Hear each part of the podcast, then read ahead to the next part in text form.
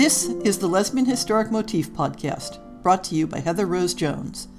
The show looks at lesbian and sapphic themes in history and literature, and historical fiction with queer female characters, including fantastic versions of the past. We present research, interviews, news of the field, book listings, and original historical fiction for your enjoyment. For even more historic research, check out our blog,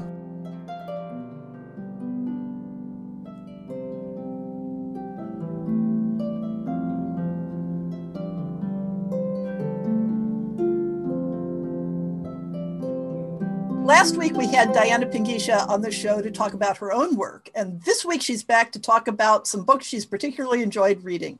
Welcome back, Diana. Thank you again for having me. So I, am amused because you said you you went out and found books to read so you could have something to talk about, which which was not my intent to assign you homework.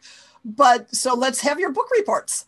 I mean, I, I get I've read three great books, so I can't really complain. And I wanted to read something that was not by Sarah Waters, because I know for a while she was pretty much the only one. Yeah, I think she's the most commonly mentioned author in in this segment. So and people need to know that there's a Korean movie based on the Fingersmith yes. called The Handmaid Handmaiden. And everyone needs to see it. It's amazing. Anyway, on to books. I read the first one I read was Passing Strange by Ellen Klages. Klages? Klages. Klages. Ellen Klages. And it's set shortly after the Prohibition era in San Francisco. And it's mostly about these two women who, you know, meet and fall in love. And one of them enjoyed dressing up as a man to sing. But of course, at the time, it wasn't all that great. And if you like masculine clothes, you needed to be wearing at least three items that were female so the police would not arrest you. And it's a very short, sweet novella, and it's an artist and a singer falling in love. And it weaves in a little bit of magical realism at the end that I found was just chef's kiss uh-huh. for their happy ending. So it was really sweet and dreamy and magical, and I highly recommend it. Plus, I love that cover.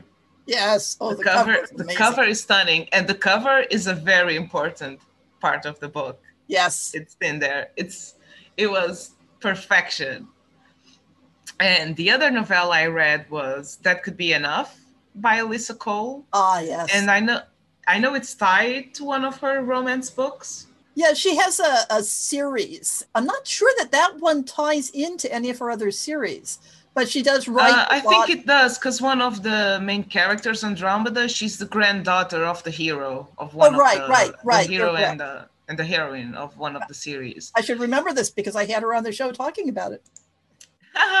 so it's about Mercy and Andromeda. And Mercy, she works as a transcriber, I think that's the word, for uh-huh. Eliza Hamilton taking down all the notes about the histories with Hamilton after he died. And that's where she meets uh, Andromeda, who comes in to tell the story of her grandfather's deeds. Yes. They know they're gay, so there's no journey to self-discovery there. They know, but they're both they've both been hurt in the past by women, and Andromeda is much more forward, and I enjoy that. Yes.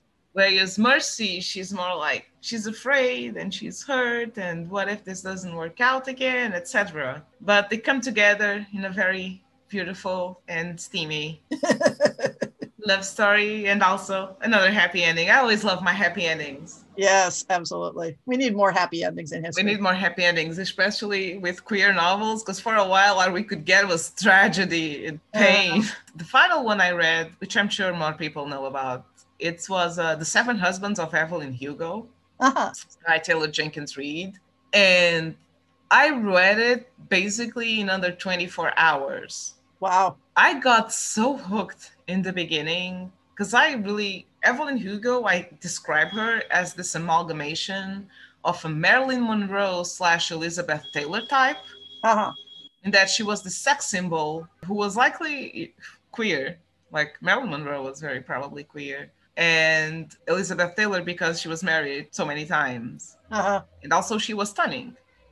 and so it alternates between the main character who's writing down the memoir, the book about Evelyn Hugo's life, and Evelyn telling her own story in first person, and also newspaper clippings from uh-huh. the day. So Evelyn will be telling the story of how it really happened, and then you read the tabloids, and uh-huh. it's a complete misinterpretation of everything. Evelyn was married to all these guys. She pretty much loved two of them romantically one for just a short time the other one again for a short time but for different reasons but the true love of her life was the woman they all thought was her rival uh-huh. which as soon as i read because there's like a blog post also in the thing where uh-huh. someone is very upset they weren't picked because she ran a site dedicated to evelyn hugo and they talk about her lover for the woman who ends up being her lover clelia celia celia and they talk about Celia like as being her longtime rival and how she married the last husband, aka Celia's brother, just to piss off Celia. And as soon as I read it, I was like, nope, they were together. You are not fooling me. This story is really about one bisexual woman and one lesbian woman falling in love and being together, even though society in the you know 50s and 60s yeah. and 80s was not very welcoming, and they always were cast as gal pals. Uh-huh. Yeah, it was a. I really enjoyed that book. Old lot. Hollywood was a lot queerer than it wanted to be seen as at the time, and it was the the inside versus outside. Yeah, I, I'm gonna have to read that book. That you're making it sound very, very intriguing. It is. I was so into it. I was obsessively reading it all day long, and I literally I went for my you know walk to get rid of my seasonal affective disorder because uh-huh. I need the fresh air and the sun. And then I just stopped at a cafe in the outer areas that they have, uh-huh. ordered a matcha tea, and just sat there reading. yeah, sometimes the books grab you and won't let you go until they're done. Yeah, that one I, I highly recommend all three of these. Uh-huh. The other two are very short and sweet, so if you're like in the mood for something quick, yeah, those will really fit. If you want a full novel, then go with Evelyn Hugo.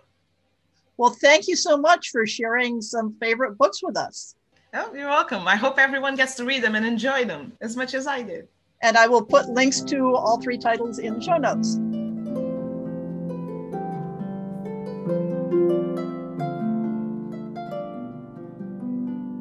I hope you've enjoyed this episode of the Lesbian Historic Motif podcast. See the show notes for links to people and topics. Most shows will have a transcript linked as well. If you have a book announcement, a topic suggestion, or might like to appear on the show, please drop me an email. If you enjoyed this podcast, please rate it and subscribe on your favorite podcast app, and consider supporting our Patreon.